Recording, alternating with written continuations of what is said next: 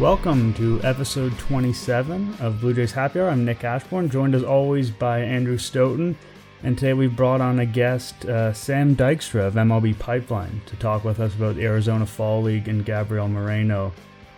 Stoeten, I feel like early in our podcast we were notorious for rambling about Alek Manoah, and that generally came good in the end, but it might have served us to have someone on the podcast who actually knew their prospects instead of us just, uh, you know, speculating and scouting the uh, stat line. So we've learned our lesson this time. I think that will be helpful. Yeah. There's a surprising amount of Blue Jays news this week. Again, like every week, I kind of expect it's going to be a dry spell and we're going to have nothing to discuss. And I don't know where we're going to go with it, but every week things just seem to happen. That, you know, I don't know if that's going to continue all off season. Especially. I mean, I think there's going to be a couple months where there's where we're talking about collective bargaining, but okay, yeah. But yeah, so far so good, and we're gonna get to some of the Berrios stuff later in the show. But I think we got to start with the whole MVP uh, and Cy Young's coming down. Um, Robbie Ray has won the Cy Young. I know on this show, uh, I showed some support for Gerrit Cole, which was probably not appreciated by virtually any of the listeners. Um, but not only did Robbie Ray win, and I expected Ray to win at this point, uh, he won by a handy margin there. The old 29 to 1, virtually a unanimous Cy Young win. Were you also taken aback by how decisive that was? I, absolutely, yeah. I, I, thought there was like strong arguments for Cole. Like, uh, you know, the the Fangraphs version of WAR. I know people are weird with FIP sometimes, um, but it's there's a reason that that's a thing. And uh, you know, I think he was like eighth in the American League in Fangraphs version of WAR. Uh, so you know, uh, baseball reference, he was ahead by quite a lot. Obviously, the ERA was great. The strikeouts were great. The innings were great. led led the league in all those things. Um, but yeah, I thought that definitely some people would, uh, especially with the Yankees making the playoffs. You know, that's I mean that's becoming less and less of a thing uh, in terms of award voting uh, than it was you know 20 years ago or 10 years ago even.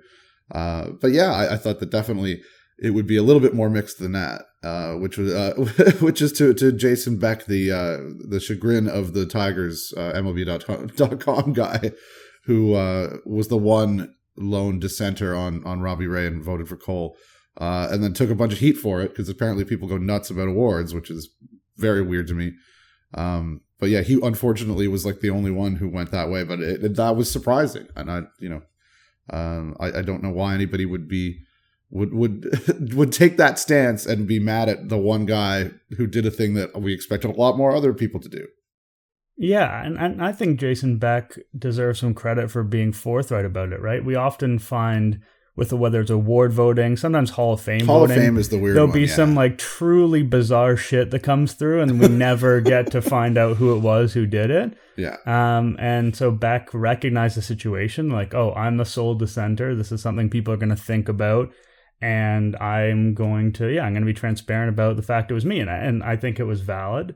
You know, I kind of expected going in. You know, Ray had all the sort of traditional stats, for lack of a better term. I know maybe not wins, but people don't really care. About, I don't know. I haven't even looked at the wins leaderboard. Maybe he did have wins. yeah, I have um, no idea. so yeah, I might be talking on my ass. I, anyway, he he had the innings, he had the strikeouts, he had the ERA. You know what I mean? Like I felt like all of the sort of less statistically inclined voters, for lack of a better term, were going to pretty much march in line behind Ray. And then I figured that the other voters, based on some of the other stuff that Cole had and sort of the you know strikeout walks, FIP, contact management, that type of stuff, I thought that they would split, maybe still favoring Ray. But you'd get something like 75 to 85% of voters going for Ray. And yeah, it's pretty exciting to see him win by that big a margin. I think it also hammers home how memorable this season is going to be. And we, we don't know what's going to happen with Robbie Ray in terms of him coming back. I know a lot of people have predicted him coming back. Um, but it would be, it's kind of cool the idea that this is just this one moment in time where you get to appreciate one of the, yeah, one of the most improbable Cy Youngs we can remember, right? Like, you know, there's there's things like R.A. Dickey winning a Cy Young kind of pop to mind as one of those ones that yeah. you never would have predicted. I'm not going to say this is sort of truly unprecedented in baseball people kind of come from nowhere and find that adjustment more than they do in say basketball or the NHL or something like that. But this mm-hmm. one does stand out. Like this is one that if you know, if in the middle of the 2020 season someone had told you while Ray was pitching for the Diamondbacks and pitching poorly, someone had said, you know, who's going to win the Cy Young next year? It's Robbie Ray. You would have been pretty dumbfounded by that take. I think so, yeah. Though I mean, he, he does, you know, he's had some pretty good seasons on his on his track record, but yeah, he was uh, uh, he was not in a great spot. And uh, credit to him, credit to Pete Walker, credit to Matt Buschmann and all the other, you know, whoever else the Jays have working on this stuff, which I think goes beyond one guy, though he often tends to get the credit, uh, which isn't to say he doesn't deserve plenty of credit as well. But uh, also credit to Robbie Ray, uh, and it, it's just it's a bit of a shame that he's a free agent right now, and it's you know I think. Uh, were were he clearly going to be coming back for the Jays next year, I think maybe there would have been a little bit more of a uh, more fanfare about it. Um, or maybe I just slept through it. I don't know, but it, it felt to me like it, that, that it wasn't quite as uh, the the fan base was maybe as rabid about this one as the Vlad one, for example, uh, because obviously he's a guy who's going to be around for uh, for a very long time, and has been around. You know, he's young in his career, but also we've been hearing about Vlad right. forever, right? So he feels like this Blue Jays institution, even right. though he's only 22 years old.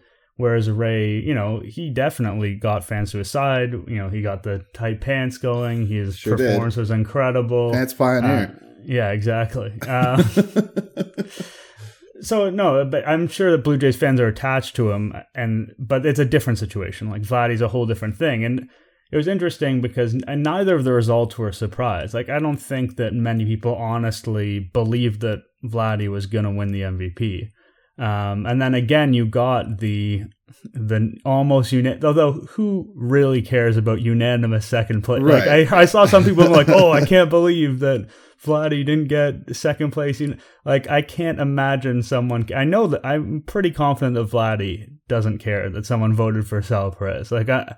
I'd say I'm 99.9% confident that Vladdy isn't losing sleep over winning unanimous second place in the MVP vote. so, I mean, and Sal Perez had a great season, and honestly, you could I don't know. There, I I, uh, I am intrigued by the argument that a catcher should probably win every year just because of how important they are on the field.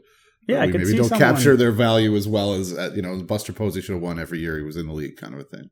Here's a guy who's a catcher with a great defensive reputation. I know that the framing numbers were really bad, um, but a great defensive reputation and hits 48 home runs. It's easy to see someone take that package and say, you know what, that's a pretty unique like in a year full of unique years, that's a pretty unique year, you know. Like it would have been better maybe if it wasn't, you know, a, the Kansas City Star writer, but yeah, yeah, it might have been a little bit better. Uh, yeah, yeah, those situations are always very odd when you get sort of the hometown writer who's like, I'm the one who's really seen and appreciated, or just you know more blatantly trying to curry favor. I don't know what goes into a vote like that. I am yeah. trying to justify it, but like realistically, it had to be Ohtani one, Vladdy two on your ballot. And there was a time in the year when Vladdy was really challenging Ohtani, despite the fact Ohtani was doing the special thing because Vladdy's hitting was so good. But that kind of August dip was enough to, yeah, to take him out of consideration for that. And I think that's totally fair. Yeah, and I, you know, and I, you know, people got weird about Ohtani because it's like, oh, it's it's like it's not fair somehow.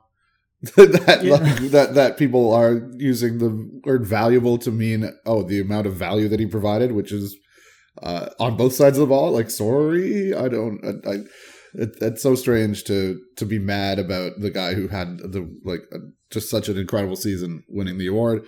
Uh, but also, and I was talking to somebody about this on Twitter. Like, you can literally just add up his wins above replacement uh, on both sides of the ball, right? Like I think he was a three win pitcher and a five win hitter according to Fangraphs. So you know nine wins. Vlad had like six and change, um, but also nine wins. You know there's. I think Mookie Betts had had was over ten a couple years ago. Jacob Degrom was over ten in 2018. Um, you know, it's not like oh this is so unfair. Ohtani will always win. It's like I don't know if you like. There will definitely, presumably, be years where even adding those two things combined, there's somebody who is better on one side of on, on one side of the ball alone. Yeah, I wouldn't rule out Mike he, Trout, he made, his teammate exactly. Yeah, yeah. So, uh, so I don't know. Yeah, it, it, I think it's a it's Vlad has lots of time to win another MVP award. That's not really what they play the game for. He had a great season. It's not disparaging to him to be second. Uh, Ohtani was amazing. Um, yeah, enjoy it. Enjoy living in the world that uh, Ohtani uh, exi- uh, exists in as well. Yeah, the idea of penalizing him for being so good that he does something that other people can't possibly fathom right. doesn't seem like a logical way to go about. Yeah, I think we as much as we appreciate Ohtani, we probably don't even appreciate him enough. And that's insane to say. It's like ranking someone 99 in a sports game and saying they should be un- they're underrated because they should be 100. But that's kind of what the appreciation of Ohtani is like. Like this is truly something and we also don't know how long it's going to last. Like I'd like right. to believe that for 10 years Ohtani does this and hell, if he wins the MVP every year, more power to him. But, you know, we've seen him encounter health problems in the past. We are in kind of uncharted waters with him. And so I think it's okay to be like, oh, this is an unbelievable thing that happened and treat it as such because, yeah, it's definitely not a, uh, it's not a given that this is going to be the new norm forever. Like Ohtani might end up being a guy who, let's say, he has some arm problems, and I don't want any of this to happen. Right. But let's say he has some arm problems and doesn't end up pitching in the future, and he's sort of like a four, five win outfielder. And like that would be a very good player, and the Angels would be happy to have yeah. him, but he wouldn't be this sort of overarching narrative that hangs over the entire league. He would just be like another really cool superstar, of which there are many in this era in baseball. Yeah, it'd be nice. Uh, well, it'd be nice to see him make the playoffs one time, maybe. Trout, Trout as well. I mean, I yeah, I think I he had that. He's got a couple games, but yeah, Trout has the precedence for that. He's the guy who deserves to make it. Anyway, uh, I could talk about Ohtani and Trout for quite a while, but that is not what people tune into this podcast for. They tune in for Blue Jays analysis, so we're going to turn that over to our guest this week, Sam Dykstra.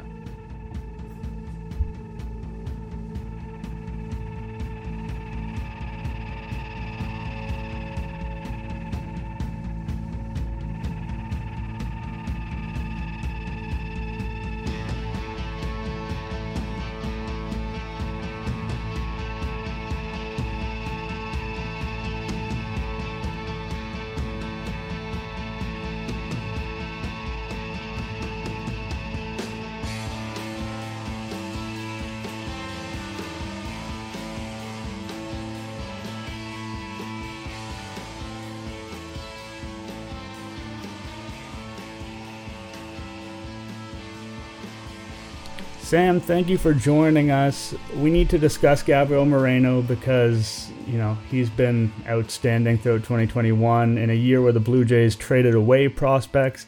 I think he's one that fans have really started to focus on, and this Arizona Fall League performance is really impressive on paper, but, you know, we're not there. I think sometimes it's too easy to scout the stat line and assume that something amazing is happening, and that's not always the case what I want to know is what has this Arizona Fall League performance from Moreno shown us maybe that we didn't know coming into it, or has it shown us anything at all?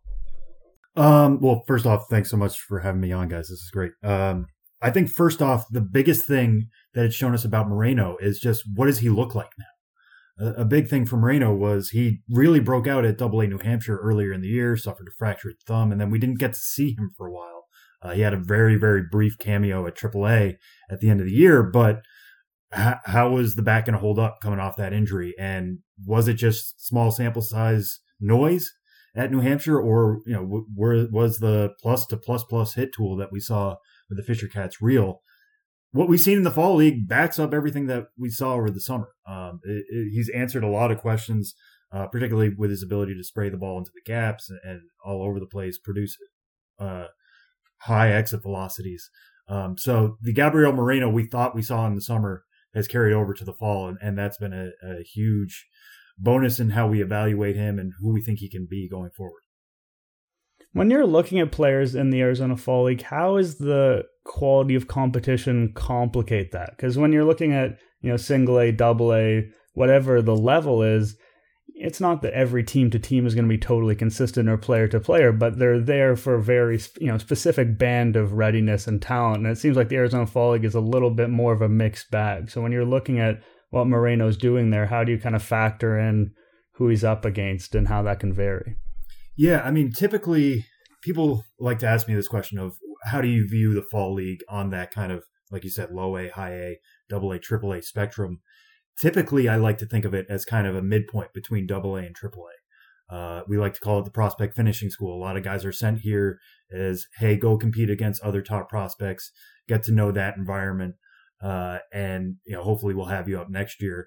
I think this year is a little bit different. I think this year there's a, more guys who are trying to make up at bats like a Moreno or make up innings uh, because 2021 was a weird season. It was great to have minor league baseball back, but a lot of these guys weren't playing on a regular basis in 2020. There were some injuries that happened, some freak ones like Moreno's, but still. Um, so it isn't just top prospects. There are guys trying to complete their their their minor league cycle to become major leaguers. It's more filled with even lower level guys. You know, speaking of somebody in the Blue Jays system, Leo Jimenez fits that bill pretty well. He didn't really play in the upper minors at all, and he's there to make up at bats. There's more of those guys than I think in a typical year, um, but still, for Moreno to do this as well as he has and perform as well as he has, again, if it's around that double A level instead of midway between double A and triple A, it's still solidifying what we thought we saw when he was, you know, with the Fisher Cats in the summer.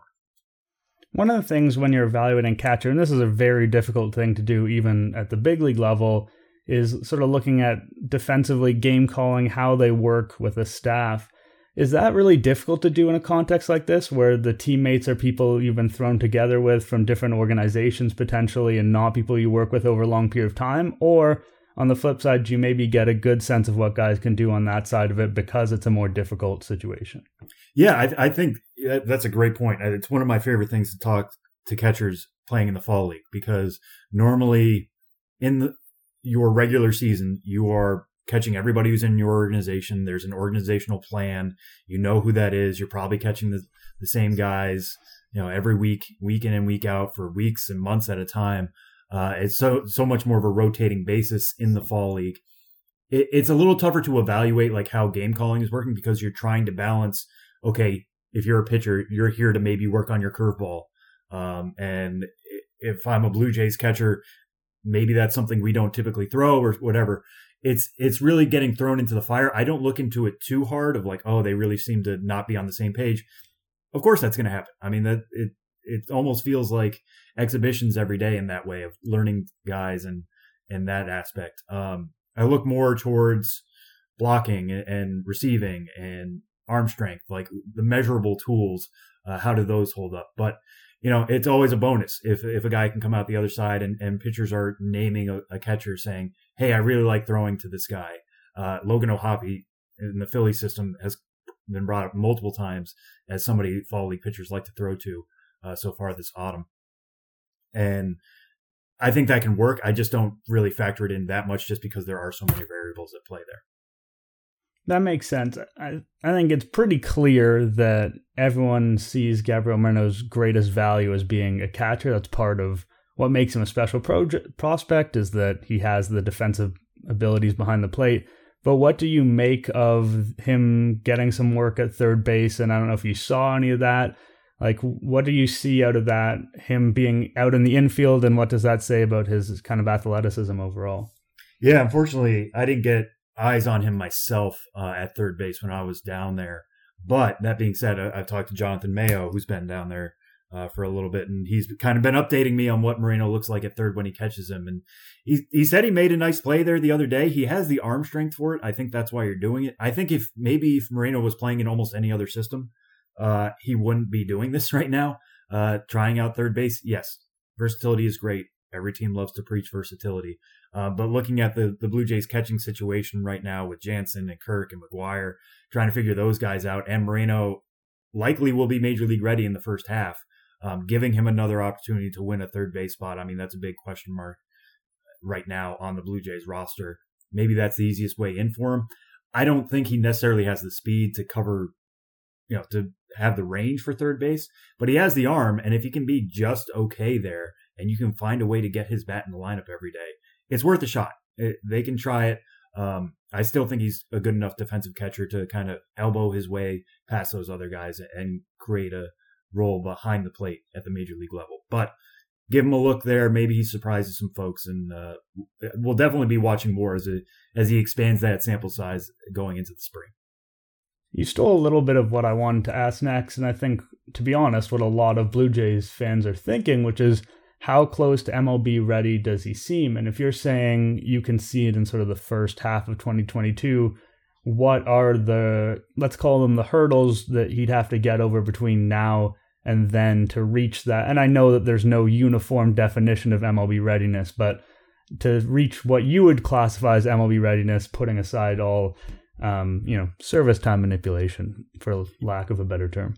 Yeah, I mean, well, that's that's a major question mark right now uh, in terms of service time, just because of we don't know what the CBA is going to look like coming out of this. Is service time going to be a consideration for when you call up players?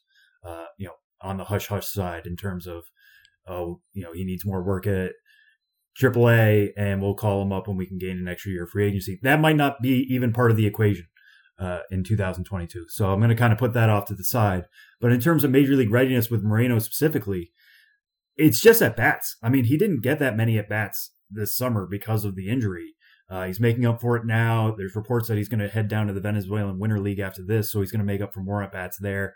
But he only got a, a short cameo at AAA. He needs to see that level over a longer period of time. The reason why I say I think he's major league ready in the first half is because some of the measurables we're getting off of him are are akin to what major leaguers are doing. You look at his exit velocities. He had the hardest hit ball in the Fall Stars game at 107.9 miles an hour. Yeah, it was an out, but it took an incredible defensive play to make it happen.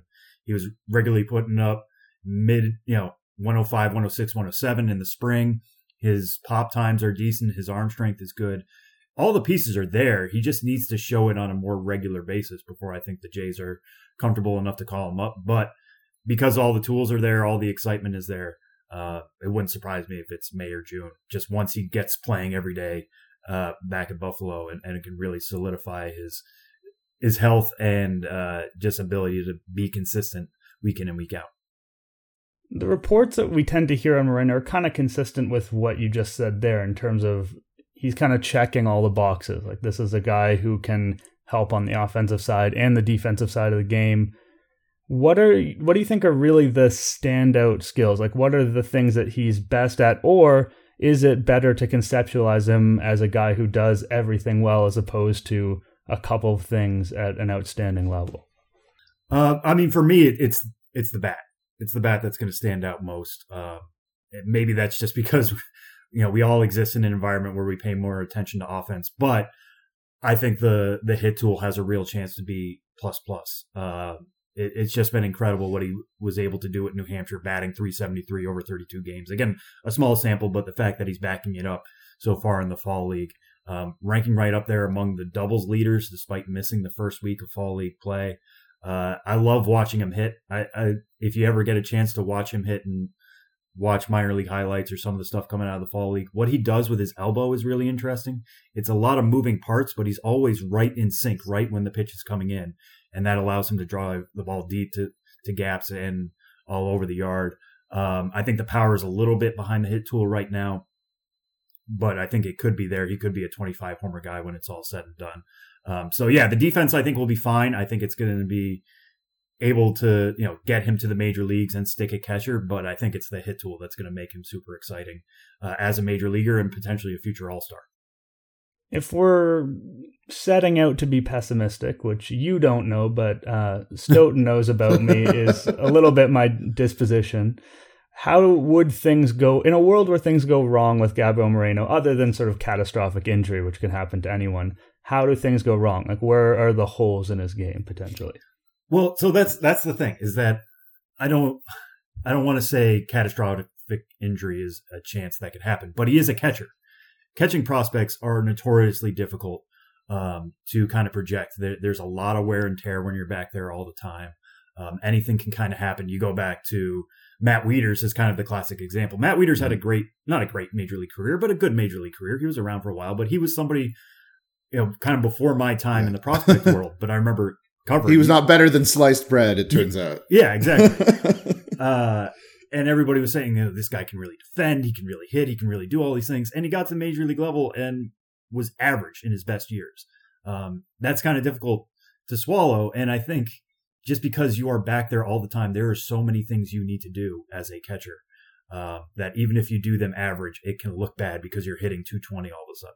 I don't think Moreno's going to be that guy. I do think the hit tool is good enough and it's it's held up for long enough, dating back to even 2019. Um, but if that's where something's going to go wrong with him, it's just because he is a catcher. Crazy things happen to catchers. Um, they all can't be Buster Poseys, Lord knows. And uh, yeah, that that's that's where I would kind of keep an eye on. It's just how what is his wear and tear, and uh, how does that kind of drag down the profile? I mean, uh, the Blue Jays haven't haven't developed a catcher since Pat Borders, so uh, so yeah, we we get that for sure. Yes, and the catcher of the future grind uh, north of the 49th grind. parallel has been the a long current one. current crop is actually not so bad though. I was gonna say yeah because like we could have had this very same conversation not at this level. Trust me, I was not as high on this guy as I am as Moreno, but like Alejandro Kirk had a lot of momentum going into last year. And, For sure. And everybody thought he was going to be the kind of catcher of the future. And talking about wear and tear, like guy played 60 games this year. Uh, and that that kind of dulled the profile now and now we're looking at the next guy i mean that's that's life from prospectum really it's always who's the next guy uh, you can't be satisfied with what you have but uh, yeah that's kind of prime example of what i'm talking about yeah for sure danny jansen before him too was uh you know a top 100 guy right right i remember talking to danny jansen at the futures game and thinking this guy can really so, uh, solidify himself as the blue jays catcher of the future and you know he very well might he still could he it's his job to lose yeah, I think I think they love him actually. So yeah, very much so. Sam, before we let you go, just wondering if there's any other. Uh, just Moreno has taken up so much oxygen uh, in the Blue Jays world, and for good reason. Like you point out, this is the type of prospect whose biggest concern is the position he plays rather than the skills that he has. Uh, is there anything else in Blue Jays Arizona Fall League that we have missed that uh, the Blue Jays fans should know about while they've been focusing on the their players losing out on unanimous award votes by one and uh, everything that's happened with Moreno.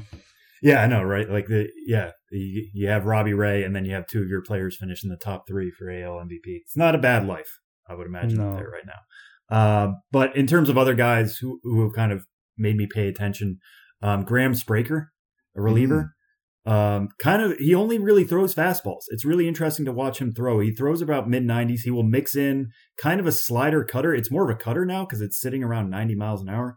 Uh, but he just spots the ball really well. And AFL guys have found it really difficult to square up, which is saying something because the pitching has been really down in the AFL. Normally it's a hitters league anyways, but especially this year, hitters have thrived more. Um, so Graham Spraker looks like a potential relief piece for Toronto. Uh, and the other one I'll throw out is Spencer Horwitz, who I haven't checked today's numbers, but I know the other day uh, was leading the AFL in batting average. Uh, he's first base only, so that's there's some questions there. He's not going to be a huge yeah. power guy, but uh, Spencer Horwitz is making me pay attention more than I was expecting coming in because I thought I was only going to be looking really at Moreno and Jimenez, and uh, yeah, he's commanding attention. Yeah, I think it's fair to say most Blue Jays observers uh, are inclined to not pay attention to first base only guys these days. Right. You've got a 22 year old Vladdy, but you never know who's going to be a trade piece. You never know. Um, yeah, you never know what happens to Vladdy. I mean, I guess you do know that he'll be the let's, starter for a while. Let's, let's not put that out into the universe. I was going to go the other way and say maybe he magically learns third base again and becomes really good over there. We'll swing back yeah. the optimistic direction. I'm okay with that. Yeah. That has been discussed a lot over the last year. I'd be surprised, but uh, Very yeah, surprised. he's still got the arm, if nothing else. Um, Sam, we really appreciate you coming on like I said before, I feel like sometimes we're kind of spitballing about prospects without an educated viewpoint. So it's really good to tap into one today. And uh, thanks again for coming on and tuning us into what's going on from Moreno. Yeah, anytime. Thanks so much for having me.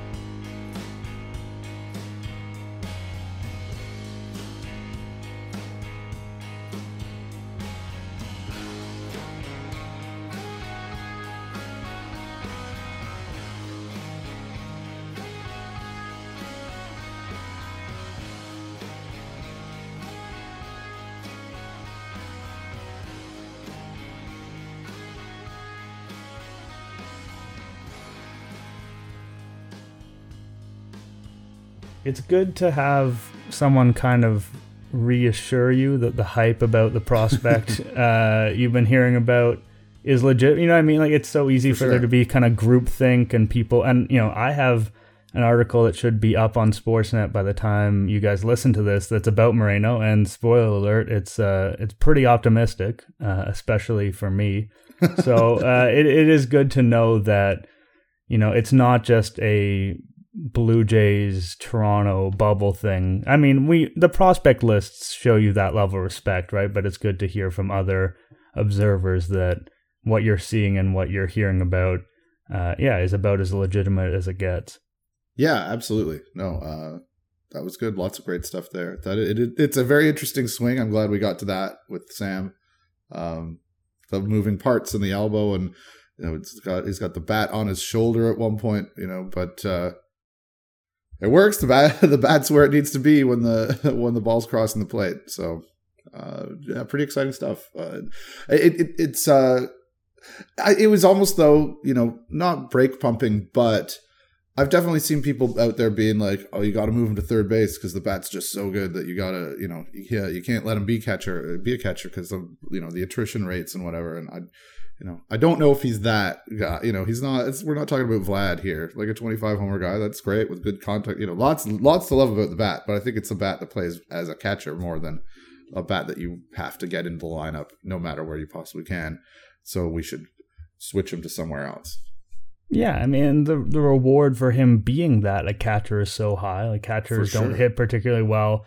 And you know, the piece I'm doing that's coming out on Friday is sort of about guys that Baseball America has tabbed as a top 10 prospect who are catchers and they've been doing it since 1990 and they very rarely put catchers there and it's for all the reasons that Sam outlined, right? Mm-hmm. because they're worried about the attrition, the injuries that can pile up, the way that that can, you know, physically break down their athleticism and stuff like that.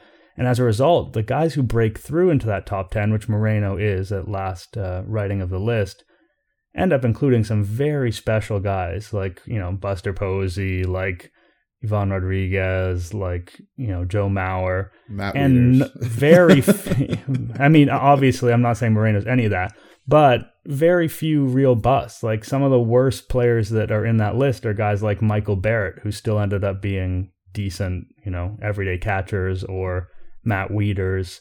Like if Right. matt Wieters is kind of the like i don't know i even thought that sam was maybe in a little bit low on what matt Wieters was early in his career he had some really good seasons if if gabriel moreno is matt Wieters, i don't think the blue jays are too disappointed No, I think that's fair. I mean, or Michael Barrett, as long as you know AJ Pierzynski's around to get punched in the face.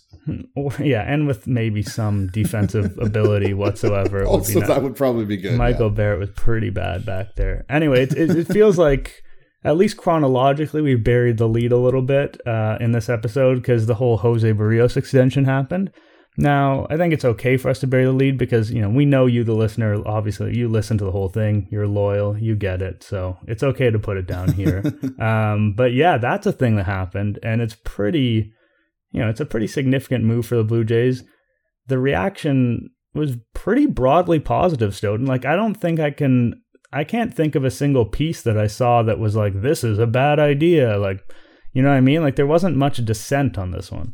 Yeah, that was uh, kind of remarkable, but also, you know, I, I, if you can't bet on Berrios, you know, if you're going to give a seven, it, it is a long contract for a pitcher, and that usually would spark people being being very concerned about things. But it, like he's 27 and he's been as durable as anybody, and you know that there's always a chance that a pitcher, you know, injuries happen. But um, but if you can't bet on him, you can't bet on anybody. So uh, so hell yeah, go bet on him and just his all the positivity about Toronto and about the organization and and uh, it was uh, uh, it was a good moment for the Blue Jays. Uh, even though yeah, it's you know objectively you do think seven year contracts for pitchers, but it's a long time. Though also the opt out kind of makes it uh, uh, really interesting as well. Like a lot of the that was I think a great part of it is that like a lot of it the the, the Shi Davidi had the piece at Sportsnet last uh, on on Thursday night about how it all came together and the opt out after year five a bunch of the, the money is after that and it was kind of like a failsafe in case the blue jays like pivot and and tear down quickly somehow uh, because you know i think vlad and bo will be free agents by that point as well uh, and it's more it was more or at least cast in this piece more about him wanting to be somewhere uh, not wanting to be in a situation where they're rebuilding and wanting to make sure that they're still a winning team. Uh, you know, five years into it, which is like, hell yeah, man. That's that's how do you not want that kind of guy on your team? That makes sense to me, especially in the context of how the Blue Jays contracts and roster is constructed. I do think that there's some misunderstanding about an opt out. Like an opt out benefits the player. Like I sure. think a lot of people think, oh well, you'll get five years, and those are the cheapest years, and those are the best years, and it's going to work out great for the Blue Jays. Yeah, but if there wasn't an opt out, like if the opt out is good value from that point on, then the player is gonna uh, he's gonna leave, which means the the team has lost those years on what would have been good value. And if it's not good value, he's gonna stay, which means you're paying a player that's not good value. Sure, so, but also if he but if he opts out, that means the contract to that point uh, has gone very well. But it would have gone better. Like if he opts out, then the rest of the contract would have gone even better. You know what I mean? Potentially, or at least sure. in the view at that moment in time. It, like I said, it is complicated by the roster dynamics that you've described. But I do think that a lot of times fans see that opt out and they think, "Oh, that's great. the The money is after the opt out, and he'll be young enough, and maybe he'll just leave, and the first five worked out great." But we have to remember that like that is for the player, and the contract as a whole is actually probably worth less money. Well, it's not probably; it is worth less money because the opt out is included. Like that's that's a, a discount that Berrios is giving the Blue Jays so that he has that flexibility.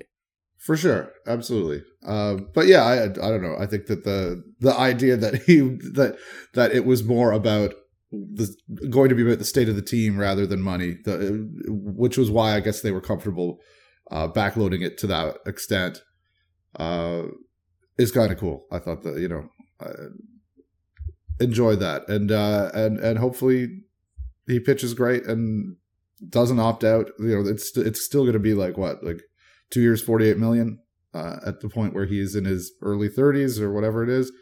Um, I don't know. Uh, even just based on his track record, like that's not going to kill you. You know, we were already, you know, Noah Syndergaard's pitched two innings in the last like two seasons. Yeah, well, Berrios is about the polar opposite of Noah. Like he's the exact opposite well, yes. guy as Noah as Syndergaard. sure, but you know the, the, teams are still paying big money for risky bets. Uh, you know, to uh, for uh, short term, and I doubt that will change by 2025 or whenever the hell 2026, whenever the opt out actually happens. And I think also the seven year deal that stands out. Like, oh, seven years for a pitcher, but realistically if you'd sign him to a six year deal in free agency after this year, I don't think that that would have had the same level of kind of commitment shock. Right. So it's just. But I even though I don't even time. think there was much commitment shock. I think no, there wasn't. Say, kind it, of it was very discourse. Very positive. Yeah. And so I mean that is kind of surprising to me, but yeah, the, the, you're going to get value every year. I guess if I had to complain about the uh, the structure of the contract, it does seem a little bit odd that it's getting more expensive as the other players are getting more expensive.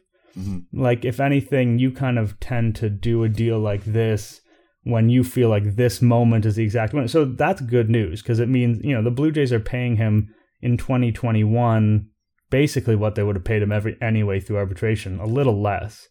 So that right. tells me like, oh, they're going to spend in 2021. Like th- this is not really going to affect what they do this year, especially on short-term deals. But it is the case that as Vladdy, as Bo gets more expensive, potentially Teoscar Hernandez, we don't know what's going to happen with the extension there or whatever. He's going to get more expensive too. And in a way, you might have been able to do a version where he gets like they did with Grichuk, where his contract dipped a little bit, kind of at a strategic yeah, I think Springer as well. I think Springer this year was like 29 million and it dips again.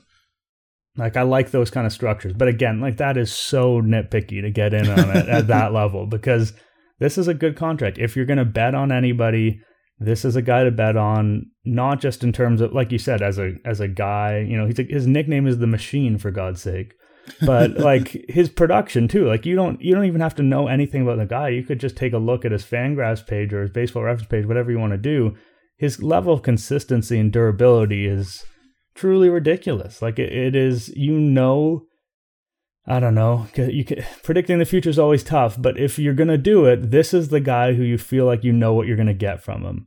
And that like it's kind of it's very different than Ryu, for instance, who was pretty high variance, and we saw mm-hmm. kind of the ups, and this year we saw a little bit of the downs of that, and it's a similar you know average annual value on that.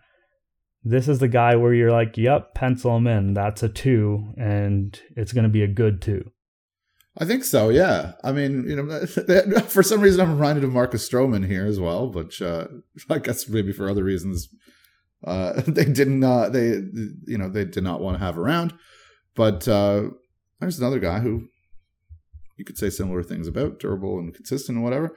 Uh, but moving beyond that, uh, yeah, I, as to the structure, I think that um, you're right. It is weird that that it does escalate as it sort of goes on, but also like next winter is sort of the big deal, and it's still low there, right? Because next winter you still you still have the Grichuk money and the Ryu money on your books, and then even though other guys are getting more expensive, Teoscar, Bo, Vlad, afterwards, uh, I think next year is maybe uh, it's a concern, or it's not like you know it's not like the hugest thing, and also you know any like financial stuff like the obviously the, the the important thing to underline that is underneath everything is you know of course Rogers could pay more and could just do it. So you know it's it's uh, people get weird about oh we're talking about contracts and and uh, you know you're letting the billionaires off the hook and you know a little bit but also i don't know the blue jays have a particular budget and this is how we yeah we're speaking within the confines of what they expect what we expect them to spend and i don't yeah. think that's unfair. We're just we're not like yeah it would be great to see them spend more and they could run you know they could run the highest payroll in the entire league and that would be fantastic and paradigm changing and we would have a very different conversation about virtually any free agent. But i don't think it's saying oh it's okay that they run the payroll they do or they should keep a low payroll they should try not to pay players to just be realistic about what we kind of know about the franchise and what they're likely to do. Right. Absolutely. And so i don't know. So next year next winter potentially very tricky because they'll have Berrios now, and Ryu, and Grichuk, and Springer, and Teoscar in his last year of ARB. Bo will be in his first year. Vlad will be in year two of four. But he, you know, he's, you know, Teoscar and, and Vlad, I think, are going to get, you know, combined to be almost $30 million. Uh, plus, presumably, there's going to be more money on the books for next year that's going to come in the form of somebody that they acquire this offseason. So that that's getting that's getting them into unprecedented unprecedented territory. Um, so I I get why maybe there wasn't like I don't know it wasn't as the way they structured it uh, is sort of like well we'll we'll deal with we'll deal with the finances down the road kind of a thing. When I see the way this is this contract structured, and it's undoubtedly been in the works for some time, so I think that they kind of probably went into the off season basically, I mean, I, I wouldn't say they necessarily had this in place, but basically having an idea of what they wanted to do here. Because this is a you know this is a building block at this point. It's sure. I mean, I don't think you make that trade unless you think you're you know unless you're thinking about extending it. So when I hear that there, and again, we're going to peddle in rumors a lot on this podcast because that's the price of doing business over the next couple months. But when I hear they're in on pitchers like Syndergaard or Verlander who end up signing one year contracts, uh, it's not the wildest thing to me to think that maybe they thought it was a good idea to have Berrios at his relatively low cost and then use that as an opportunity to spend big on a one year contract that doesn't bleed into that the next winter that you're describing that could be a financial challenge not financial challenge for them but whatever however you want to phrase that um, which is interesting. Sort of the idea of getting someone on a one. Now, the Angels took a lot of flack for signing Syndergaard to a one year deal, where it mm-hmm. seems like they're taking all the risk and not getting the potential value. But I wonder about maybe Verlander in particular, if the Blue Jays were thinking, oh, let's do a one year deal here because all this money is coming up. And that would be an interesting way to kind of patch a hole in our rotation without shifting our long term plans. Yeah, I I think well, it sounds like that they were they were right there on Syndergaard and and you know, we don't know the shape of the contract that they were offering, and maybe Syndergaard, you know, preferred a one year deal, and the Jays were like, no, we need an option or something like that. And and you know, obviously the the Verlander deal is is one, but it's like one and an option, and it's kind of like fifty million guaranteed, which is a lot, but. uh but yeah, I, I think that, that that definitely that has always been my sense is that that would be you know ideal for them and probably a way that they're going to look is to try to like you know, to get a guy who like to do a thing like they did with Robbie Ray, and then maybe also play at the top of the market a little bit as well. Uh, but yeah, short term money is is definitely.